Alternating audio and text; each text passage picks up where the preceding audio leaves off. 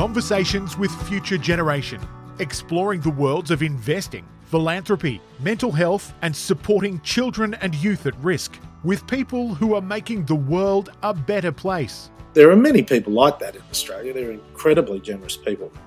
I aspire to try and change things for the better and inspire others to do the same. Only concern yourself with investments of absolutely high quality. Hosted by Louise Walsh, the CEO of impact investment companies Future Generation Australia and Future Generation Global. This is Conversations with Future Generation. Welcome to episode two, season two of Conversations with Future Generation. I'm Louise Walsh, the CEO of the Future Generation Companies, and joining me today is John Coates. John is President of the Australian Olympic Committee and Vice President of the International Olympic Committee. John is one of the leading sports administrators globally, and in 2006 he was appointed as a Companion of the Order of Australia for his service to the development of sport and nationally and internationally. Welcome, John, and thank you for joining me this morning. My pleasure, Louise. Now, firstly, John, I'm not sure if you remember this, but when I joined the Sydney Olympic bid, you told me that both Brisbane and Melbourne had bid unsuccessfully for the Olympic Games and that we won't see another Games in Australia in our lifetime if we didn't win Sydney. You certainly fired me up at the time. You must be mighty pleased about Brisbane and, of course, the 2032 preferred status for the Olympics there. What did it take exactly to get Southeast Queensland slash Brisbane as the preferred candidate?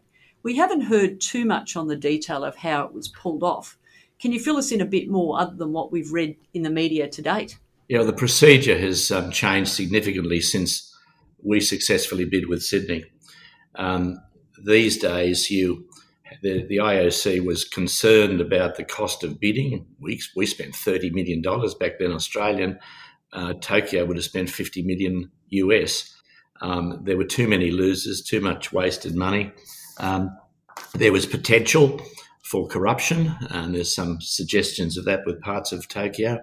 Um, and uh, so the IOC wanted to make it um, more transparent um, and uh, improve the governance of bidding.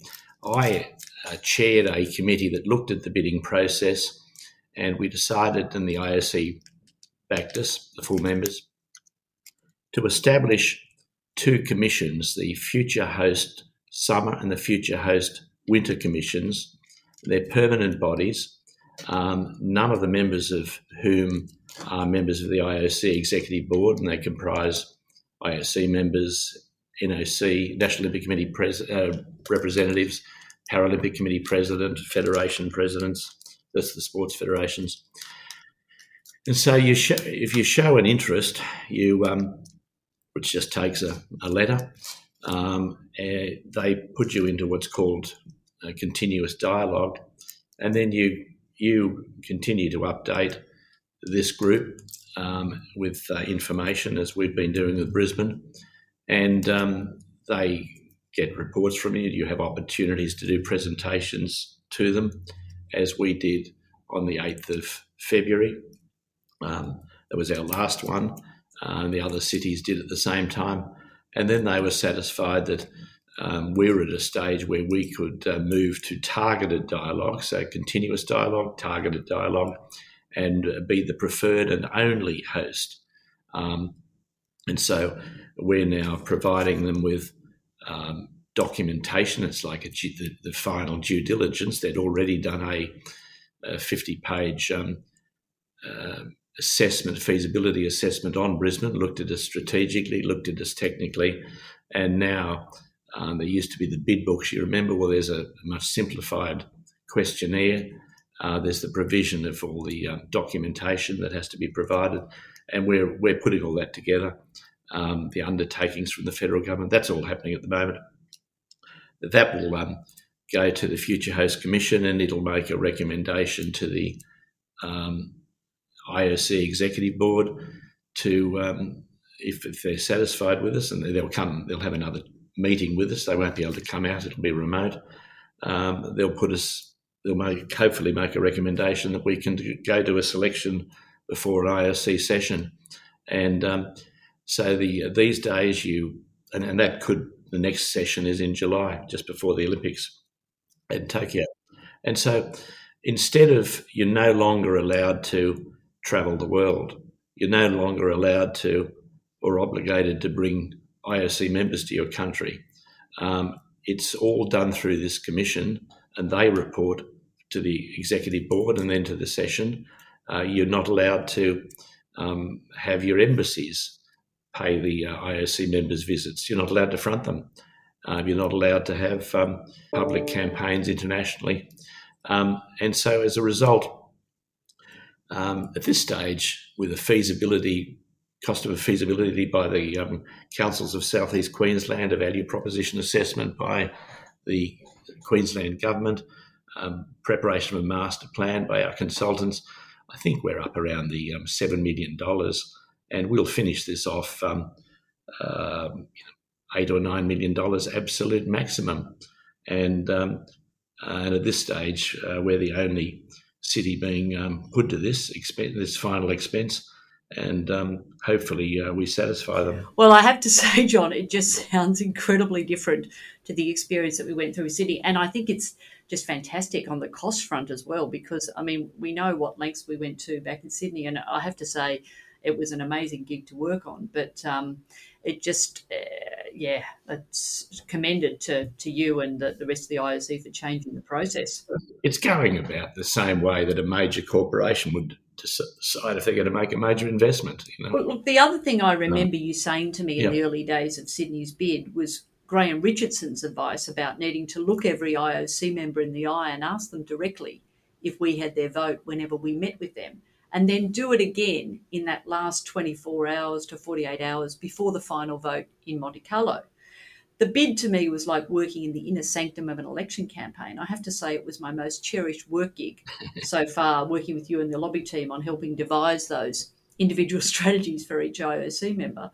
But after masterminding Sydney and Brisbane's win, what's your view on why the Soccer World Cup 2022 bid which was won by Qatar, ended up with such a poor result for us. I mean, I, I just don't quite understand why yeah. we didn't pull out earlier and avoid the embarrassing result. Look, I, I, I wasn't close enough to it. I'm, I'm a friend of Frank Lowy's.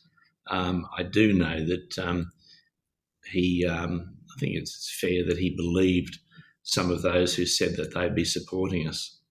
And um, so the um, that's a lesson learnt in this world of Olympic politics and sporting politics.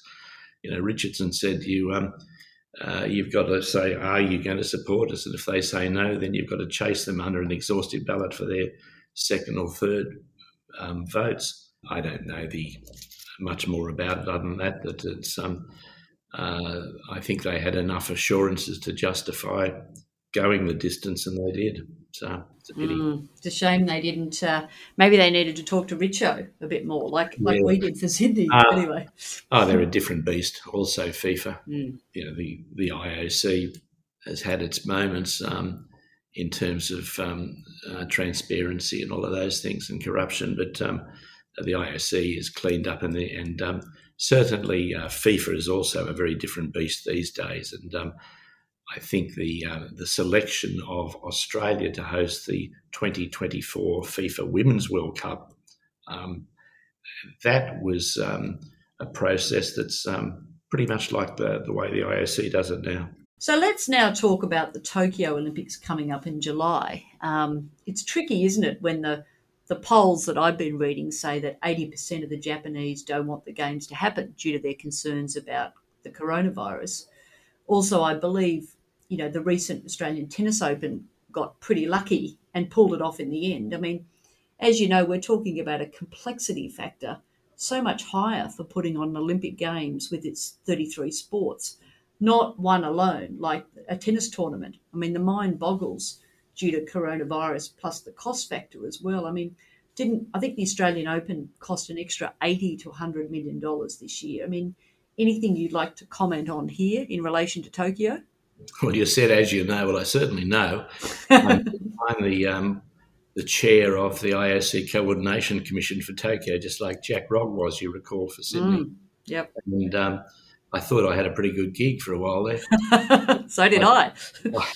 I had been up there um, since they were elected in um, 2013. I think I'd been 35 times, four times a year, and then special occasions. And um, and they were so advanced, and they're very organised um, people, as you know, and there was great teamwork between the Japan and the Tokyo municipal governments and the um, uh, the organising committee. And then we got COVID, and um, it's um, it's been a very complex um, year and a bit since then. We uh, we first off um, had an we we sat down with the um, prime minister um, was Abe then, and we reached an agreement to postpone the games by one year to the same dates. That then meant going and re um, engaging, uh, resecuring 43 different venues under different ownerships. You know, the sports venues, the broadcast centre, we'd spent uh, $80 million on wiring at that stage.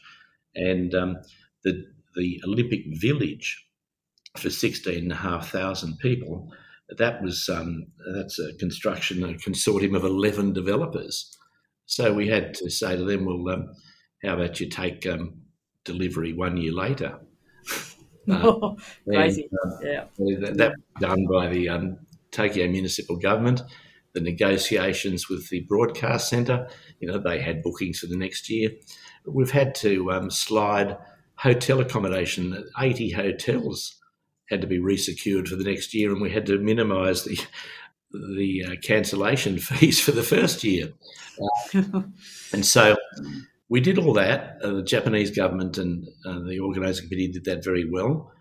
Then the next stage was um, we they spent um, the next six months just looking at uh, all the worst case scenarios for the games. And um, we are preparing on the basis that we were that there wouldn't be a vaccination.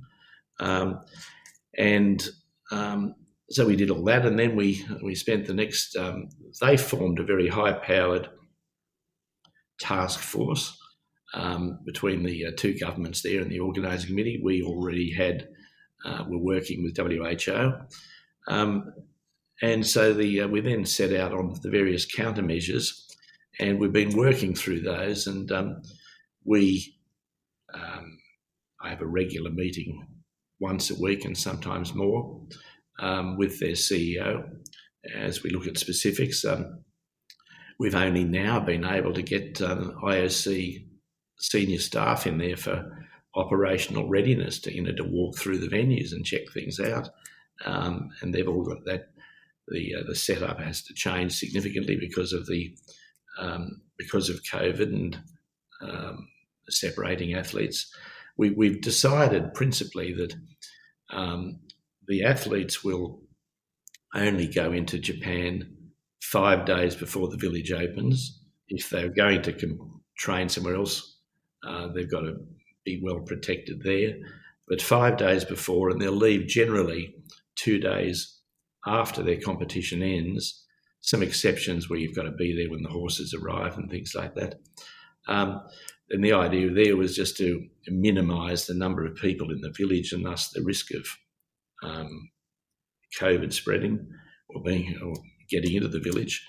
Um, the athletes are tested before they leave Australia um, within 72 hours, tested on arrival, tested every four days, temperature tested in advance, and um, they are restricted to the Olympic Village and their competition venue. That's it. They can't go downtown uh, because, as you said, there's still a very um, worry, a great worry amongst the Japanese about their safety, and we have to respect that. So um, we don't. Um, the whole Olympic, uh, all the stakeholders at this stage aren't allowed to use public transport, um, aren't allowed to mix. So we um, there are these um, now. It's it's going to be better um, as more and more um, athletes potentially are vaccinated. We understand that the Australian team will be vaccinated around June this year, and you know, without taking any priority. And uh, the more the the more like that, the better. Um, interestingly, the other day, the uh, the Chinese um, uh, have offered to any countries that approve their vaccine, um, they will, and uh, if the athletes aren't in the um, can't be if they can't afford to pay for the athletes to be vaccinated or they don't have priority. In those countries, they'll get um, the the Chinese will pay for the vaccination, and they'll give them two more for the public oh. for the population. so it's, uh, it's uh, that's only. And I think there's something like 30 countries where their vaccine is accepted, um, and um, probably haven't applied here. Mm. Um, only people allowed in the village will be those who've got a, a, job. So, ministers for sport and others who want to drop in and say hello, um, they won't be allowed in. Mm. The separation at the venues, all of those things. We we're, we were looking at the buses the other day and the separation of the right Mm. distancing on the buses, and we suddenly worked out we needed tw- twice the fleet.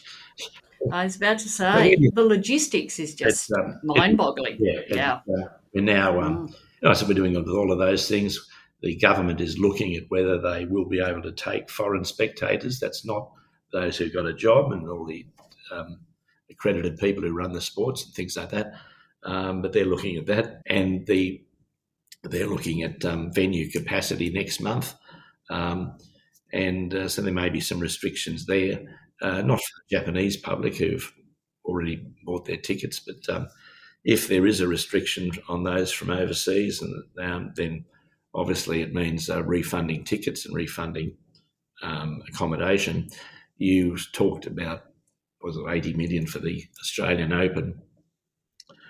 The cost of the postponement and the cost of all these countermeasures is two point eight billion dollars Mm. US, Wow. and Yep. um, um, we um, they you know they they told us that figure in December, and President Bach said to me, "John, ring the governor, have a talk to her, and just see if she's all right with this." and, I and she said, "Look, um, you know, because it's split up amongst them." Mm. And she said, "John, John, we have to do it. No, it's um, uh, we've already approved the money in the um, Tokyo Municipal Assembly, um, and um, so they they're amazing. Um, I went then in November to um, to meet uh, Suga, the new prime minister, with um, Thomas Bach. We were there at the same time as um, uh, Scott Morrison was there, and uh, which didn't hurt when he invited Thomas Bach around to have a talk about Brisbane, his hotel. Um, but um, the determination is um, is quite amazing, Mm. and notwithstanding, you know, where this is in the polls. Mm. Uh, and uh, but we, we think that once we better educate everyone as to what the safety pr- procedures we're taking for them is and all of those things, when the a very much restricted Olympic torch commences, there won't be the same crowds. That um, uh, we'll be able to turn around the support and the uh, opinions. Yeah, no, I, I, I think you will too. And I mean, it's just the only thing that is such a shame, isn't it, about this is, as, as you know, that the spirit of the games, you know, getting the community behind it, the athletes, that we all remember that buzz in Sydney and other games we've been to. I mean, some, some it's better than others, of course. That's, it, it's, it's going to be interesting to see how, how, you, how you pull that off. These these are well, you know, these are very different games. We've never seen them before, and I hope we don't again. The bottom line was for um, us on the sporting side, giving the athletes the opportunity to compete.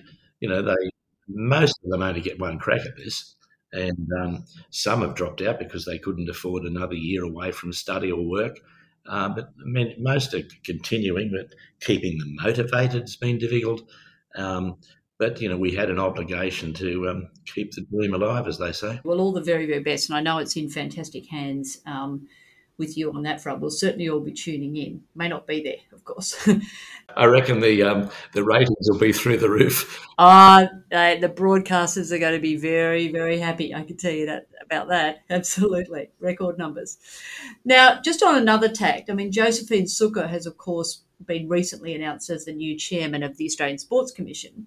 Now, it's no secret that you didn't have a, uh, a good relationship with her predecessor, John Wylie. Now, how are you going to not get into another slinging match with her? I can see you, you're off to a good start in the media when her appointment was announced, but Oh, what about what about post Tokyo? Once we get through all of that and the dust settles and we've got the medal count there, and well, one of the issues with um, John Wylie was that um, we set a medal target, the Australian Olympic Committee, leading into Sydney because we went to Prime Minister Keating and we secured another $135 million over four years of additional funding for our team to prepare it. And we, um, we increased from 27 medals in 1992. Um, we saw him in 93. Um, we got 58 medals in Sydney. Um, and, mm. you know, you, you have to do well in your home games. But mm. since then, uh, we kept the medal tally one year, one games too much, too long. Um, mm. It puts too much pressure on the athletes. Our athletes commission have told us.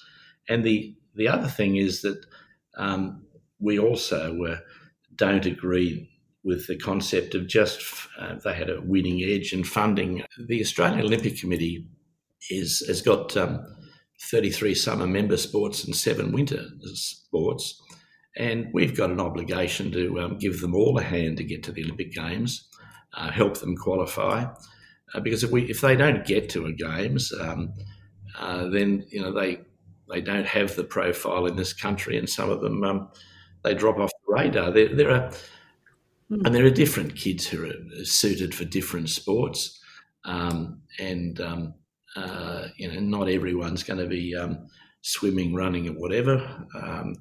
You've got uh, you know you've got your biathlons, and you've got your Jim Wolfensohn passed away the other day. You probably saw it. Our World Bank president. He was an Olympic fencer, and um, he. Uh, he used to joke he, it was the most important thing in his life, but he used to joke that people said it was one of the easiest sports to get to, and I'm not sure that.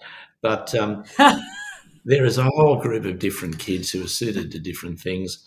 And the Australian Olympic Committee's view on all this is that we also, our role is to ensure that um, uh, that we play a role in uh, improving the health and well-being of all of all Australians um, and uh, young kids and seniors and all of that through sport. Uh, Participation is important, and then the some of them will get through to the Olympic teams. And uh, if the preparation's been good and if the, the pathways are good, the medals will follow. Uh, so, but it's um, so the difference with um, the philosophy that John had of winning, um, we dis- disregarded, and then the other um, the other thing that um, I'm sure Josephine's aware of is that um, uh, he wanted to exert influence over us. He wanted to um, help spend our money, um, the foundation's money. so he, what he did is he interfered in the free elections of our member sports, put people on the various boards, and, um, and even tried to come up with someone to unseat me, the height of him. yes, I, I, certainly read all about that, John. So, uh, all, all, the best with Josephine. I do know her, and I'm sure uh, yeah, I'll be looking forward to seeing how that goes. Now, on a lighter note, if you could only attend one Olympic event, now I know that's going to be impossibly not true with you, but what would it be? Now I know you, I know you're an ex-rower, but let's say you couldn't go to rowing, what would you go to? Yeah, that's interesting because that you know the rowing I never miss. It's over. There's 14 events over four sessions, and um, that's where I'm always. But the I think the greatest um, um, sport is at the track and field. Um, the night at the track and field, take the night Catherine one. Mm. You know, we had, we had uh, Tatiana, silver medal in the um, in the pole vault. You had the uh, Michael mm. Johnson mm. win the men's 400 metres. There was a magnificent mm. 10,000 metre race for the men. Um, I think Jai Taurima might have got a, a mm. medal in the, in yep. triple jump. Um, it was unbelievable. But you, at a night at the track, and track and field, there's something happening around the, the place, um, you know, wherever you look. Yes. And yeah. so I think uh, that's the greatest. Um, I don't think anyone could dispute that. No. Uh, we all have our favourites, but that's the greatest um, event, a night at the track. And on a more personal note, um, you, actually, you just you just talked about Jim Wolfensohn, and um, I'm going to ask you about who inspires you the most, and mm. has that inspiration changed over the years? And interestingly enough, Jim Wolfensohn has been that for me, interestingly enough. And that all started from talking to him and meeting him, um, mm. you know, during the Olympics. And, and I had the good fortune to have him um, host a private dinner at one of the clubs he's a member of in New York in 20, when was that? 2014, when I led a mm. philanthropy study tour to New York. And uh, So I'm just interested from your perspective because he was an amazing Australian, I have to say. Yeah, he was. I met him a few times. He'd come out for reunions or he'd ring me when he wanted an address of someone if I was in community had passed, someone had passed away or whatever. He was a, great man. Um, oh, Nelson Mandela was. Um, uh-huh. uh, so I, um, when you remember um, Gough Whitlam and Margaret and I um, headed off around Africa chasing votes. Um, I remember that. Yeah. Yeah, and um, the um, Reiner and, and John Fain uh, picking up the cost of um, the private jet across the country, across Africa, because you, you can commercially travel up and down. But we we started. We did thirteen countries in thirty days. We started though um, in Johannesburg, and uh, before Mr. Mandela was elected president and my friend Sam Ram Ramsamy, who was um, the non-racial Olympic Committee person on the outside um, during those um, apartheid year, when period he was incarcerated, we had an hour with him, and um, uh, so I had the benefit of listening to um, Gough and Mr. Um, Mandela. Um, the uh, and that it was just the serenity of the man. The um, there was just no retribution that came through. He was just worried about um, uh, the new South Africa and how he was going to hold it together. Chief Buthelezi, I think, was causing trouble at the time, and Gough suggested we give him a state, which was foreign to anything that Gough in this country. Uh, then I, I, met him, uh, so that was just quite unbelievable. That was in September. It was just um, September or August. It was about a month before our vote in Monte Carlo. Yes. And, um, then I, um, we um, we had helped them actually um, in '92 as well. So I had met him before already um, when he came into the village in Barcelona to talk to his athletes, and then you might recall he visited the team in um, the Olympic Village in Sydney, and uh, so I was invited around for a cup of tea with him. so he's he's clearly the the most mm. significant and the most inspirational man. You know, something that's really happening in my happened in my life though is uh, is um, uh, I think Catherine Freeman to me is now um, mm. getting a, a, massive massive status in this country. Mm. Um, Twenty years after the um, when they had all the um, uh, replays of the ceremonies and everything else that happened during our games. I don't know if you saw the documentary Freeman. Uh, mm, I did. It was fantastic. It was fantastic. And so, you know, I was the one who'd gone to Los Angeles and asked her to light the flame. And um, so I had a fair bit invested in that. Um, and she, um, uh, you know, I said to her, "You've, you've got to, um, uh, you know, you want your major job there is winning the 400 meters." And um, she said to me, um, John, I love pressure. That's when I perform at my best. And then, um, you know, we'd gone through all the why me, and she'd suggested Dawn, and she'd suggested Bradman. Anyway, we, and then when I went out, took her out to the car, and uh, she sidled up to me and said, John, I'll understand if you change your mind. And uh, yeah, God, you know, I, I tear up when I tell the story. But we've wow. become very close friends. Um, mm. And she rang me after the uh, the Freeman and um, documentary and said, What did you think? And I said, I liked it very much. She said, Yeah, I knew I had to do it.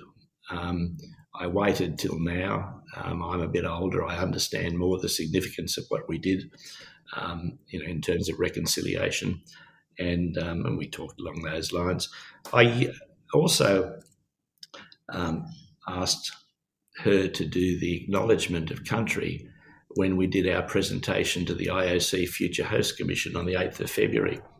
Um, and she uh, did a magnificent acknowledgement talking of her grandparents in northern Queensland and then um, she'd been moved around with her family, you know, Mackay, where all her running was in the desert, um, at her formative years and this, that, and the other. And she's got a, um, she understands the uh, significance of what she did for Australia. And um, uh, so you know, she's right up there now as someone, you know, I know a lot of politicians and a lot of government leaders and things, but um, I think she's one special lady. Mm. Well, I, I, think that's fantastic, John, that you're acknowledging her because that's a great uh, anecdote about what she talked about love's yeah. pressure. You, you, couldn't get more pressure if you tried, could you? Going into that no. 400 final, I mean, that was just um, extraordinary. you know, the pressure's on all of us too. I know, I know, because everyone was just going, "You got to do it, you got to do it." Yeah, anyway, but thank you, thanks for that. Look, are there any regrets so far? No, I um, gee, I've been privileged, um, mm. and um, you know, I've been on the Australian Olympic Committee since I was a delegate from rowing in the mid '70s, and I went on the board in um, the federation. It was then in '81, so you know, I've met through the Olympics um, people I wouldn't have met as a, a city solicitor, would I? So, a little bit more exciting. I'm saying that too as a, a former lawyer yourself. Yeah. But, um, it's um, oh, it's taken me places and introduced me to people that I wouldn't have. I've met uh, Xi Jinping twice. I've been in private meetings with Bach with him. Uh, you know, prime minister this, prime minister that, and um, I like that stuff. You know, I'm, I do not get carried away with uh, um, my own position, but I do like meeting important people and particularly political leaders and other. I love meeting great athletes too. Yeah. Great athletes. Yeah, that's a great. So no, I have no regrets. No, never been tempted by politics. Oh, I've been asked by. Oh, I bet you have. by both sides, but no, no, no, no. No, too smart for that. No, I just, I don't think that, um, you know, I'd, I'd, ever like the discipline of um, reporting to someone else and um, being told what to do. no, fair enough. Fair enough. It's not in my nature. No. And what else? Anything else on your bucket list to achieve? I mean, I, I was thinking there might be one possible thing, but I, I just wondered anything. Oh, no, no. The thing, the thing with this is, um, you know, I, I was the executive director for the first Brisbane bid. Uh, Sally Atkinson employed me. Mm. Um, Barry Paul, Rob, Robert Mathers interviewed me. So I went up there for a year in 86 with the family. And then we didn't win it. We came third behind Barcelona and Paris. I mean, we were going to, but we beat three other cities. So this is unfinished business for me. And it's not finished business when we get selected, if we're fortunate enough to be selected.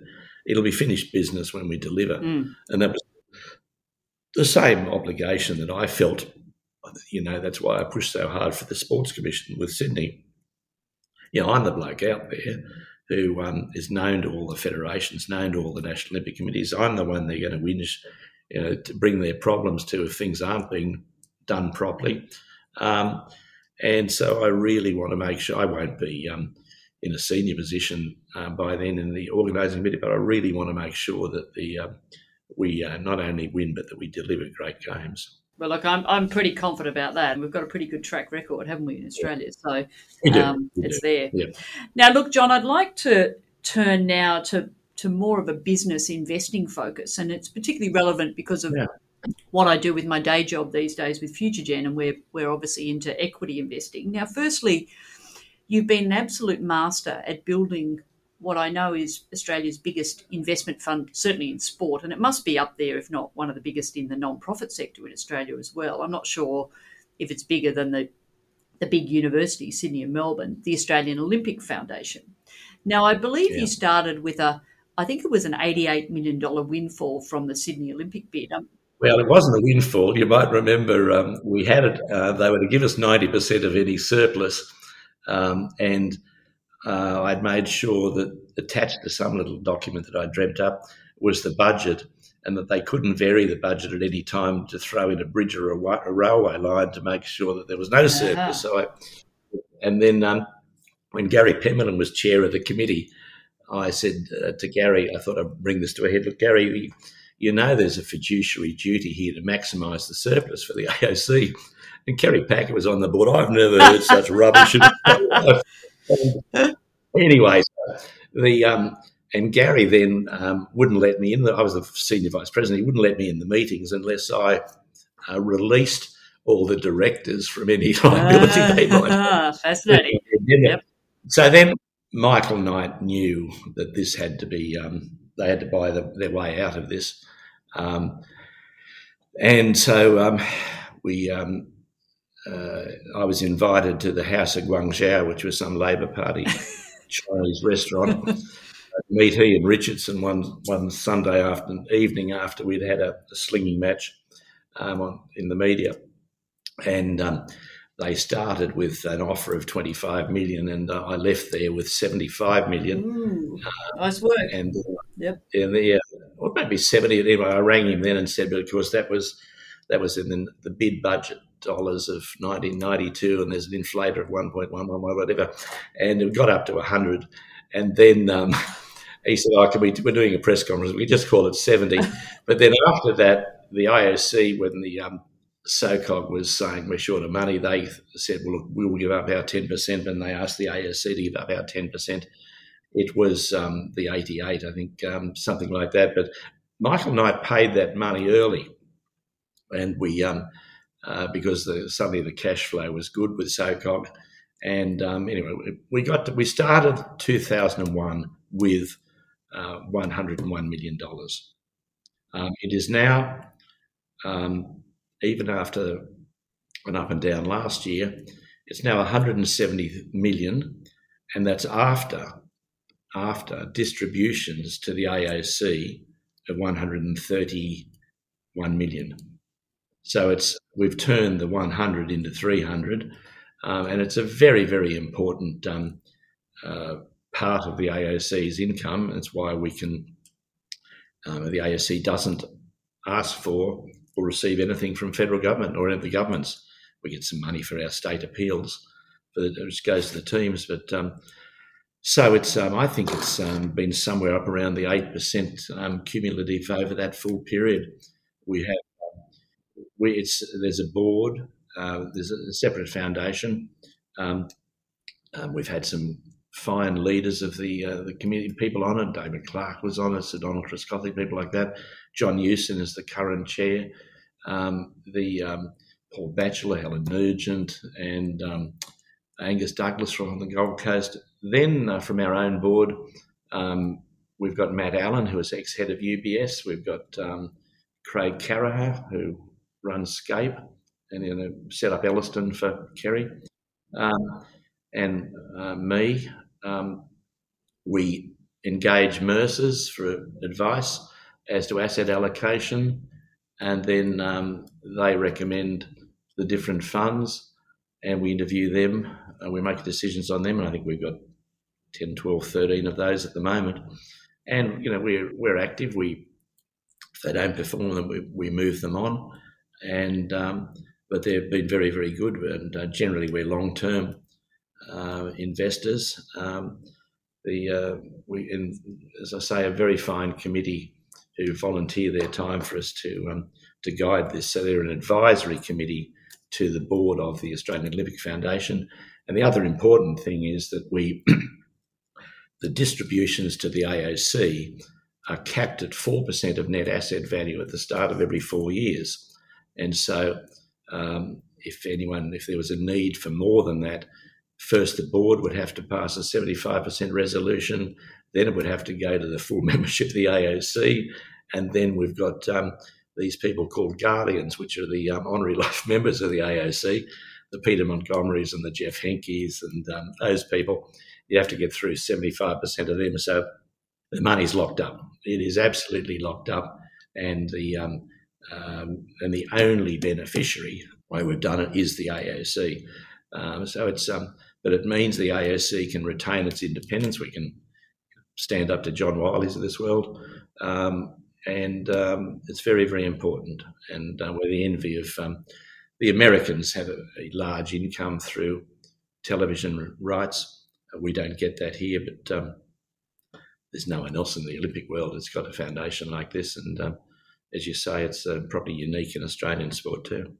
I know that some of our super generous uh, future generation fund managers, including Wilson Asset Management, yeah, Wilson's um, there, yeah. are managing some of that money for the foundation. So um, yeah, they've done it pro bono for us, and I, I, I gather yeah. they do it pro bono for you. So I think yeah. you know it's a, it's a, it's a great we, model. We've got Schroders, Colonial, Lendlease, Goodman, Arrowstreet, Allianz, uh, Bernstein, Kapstream, Northcape, Wilson, Vanguard, First Sentier Pendal. um, and that performance um, last year of uh, still managing to um, basically uh, finish the year where we started we moved to about 20% cash last year um, because of the volatility. Mm. And so, um, you know, that's the cash is earning something, but, um, um, you know, with Kapstream and people like that, but it's, it's, gee, we've done well with it. I do say so myself. I have to say. And look, what lessons on that success with the foundation would you like to impart to other non-profits because they, they often struggle i see it all the time to build their reserves yeah. any tips you want to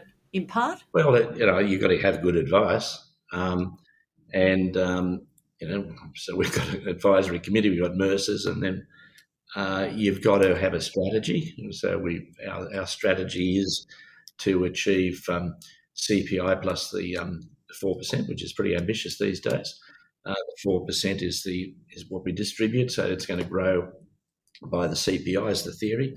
Um, the um, and you've just got to be disciplined. If the um, if the AOC's short on anything, um, you know, we tough. You go and borrow from the bank. You know, we're very very disciplined with this, and mm.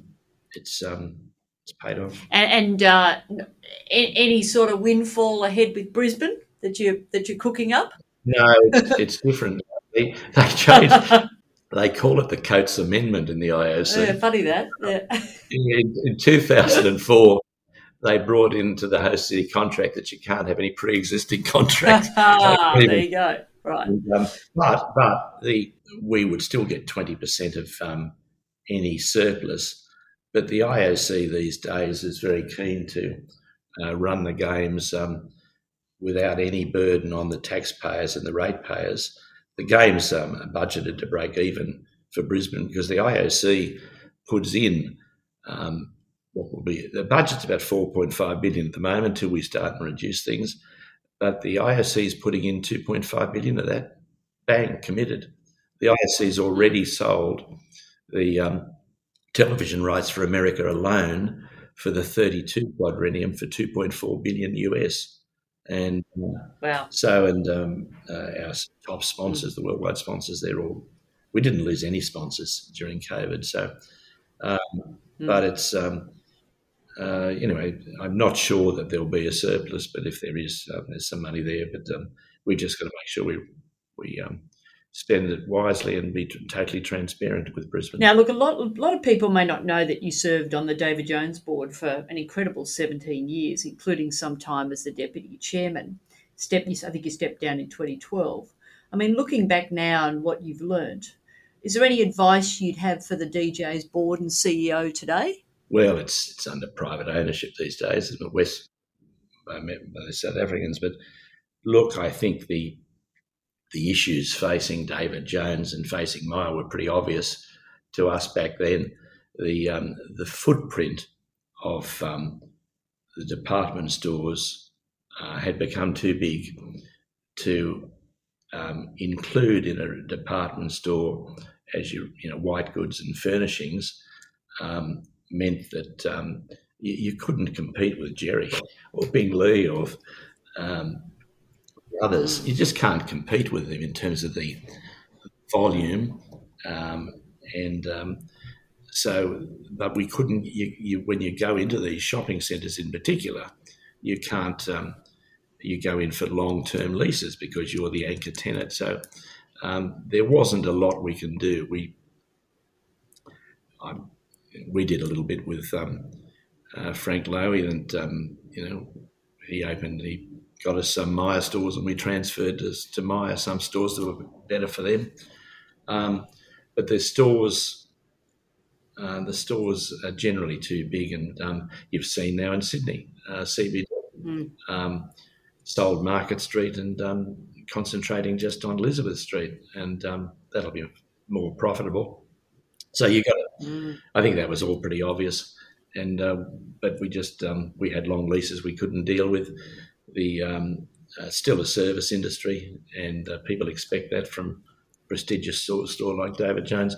The other thing is um, uh, we were looking at, or we were into online, but um, uh, COVID really has uh, been the success of online, and mm. I think that's. Um, and it doesn't matter that you're um, a department store; you can still have online.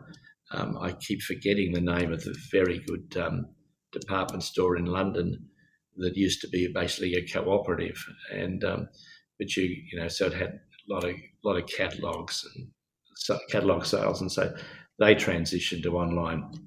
They were doing thirteen percent when I was in 2012 when I was on the board, and uh, we we were thinking maybe eight to ten percent is a reasonable target. Or um, then uh, retail's doing a lot better than eight percent on online now, or they're not trying. So things have changed, but um, they were great years. I absolutely uh, enjoyed my time at David Jones. And look, finally, on a on a much lighter note, I've I've seen breakdancing is a new sport for the 2024 Paris Olympics. To me, it's dance. You know, it's the arts, not a sport.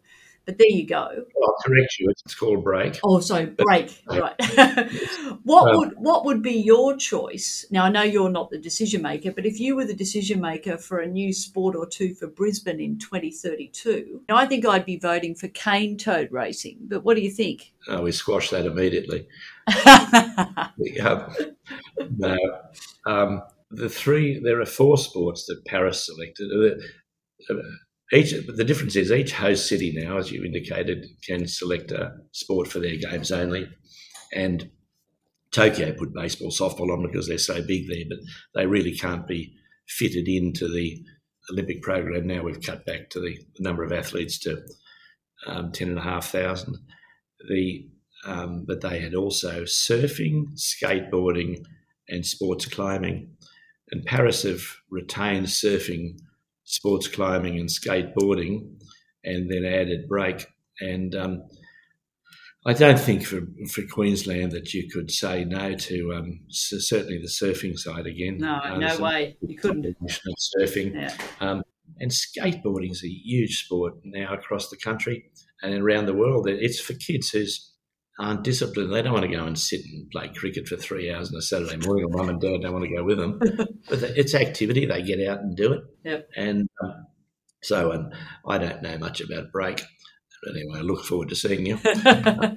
and um, I think um, not much wrong with um, skateboarding and. Uh, um, surfing, and um, I'll let the experts decide on the rest. You uh, there was something like 30 sports that apply whenever these these opportunities happen, and um, uh, you got to keep that um, that dream alive for them too. Well, look, thank you uh, ever so much, John, for joining me today. It's been a, an absolute pleasure um, talking with you, and uh, I really, really, you've just got um, some incredible stories and and incredible amount of knowledge, and you know, just with your role, you know, as heading up these uh, commissions to put on these games. I, I can't imagine the workload that you must be have been carrying and will carry through until at least we finish Tokyo anyway because of this pandemic. But congratulations on everything you've done and everything you've done for sport, you know, in Australia and globally.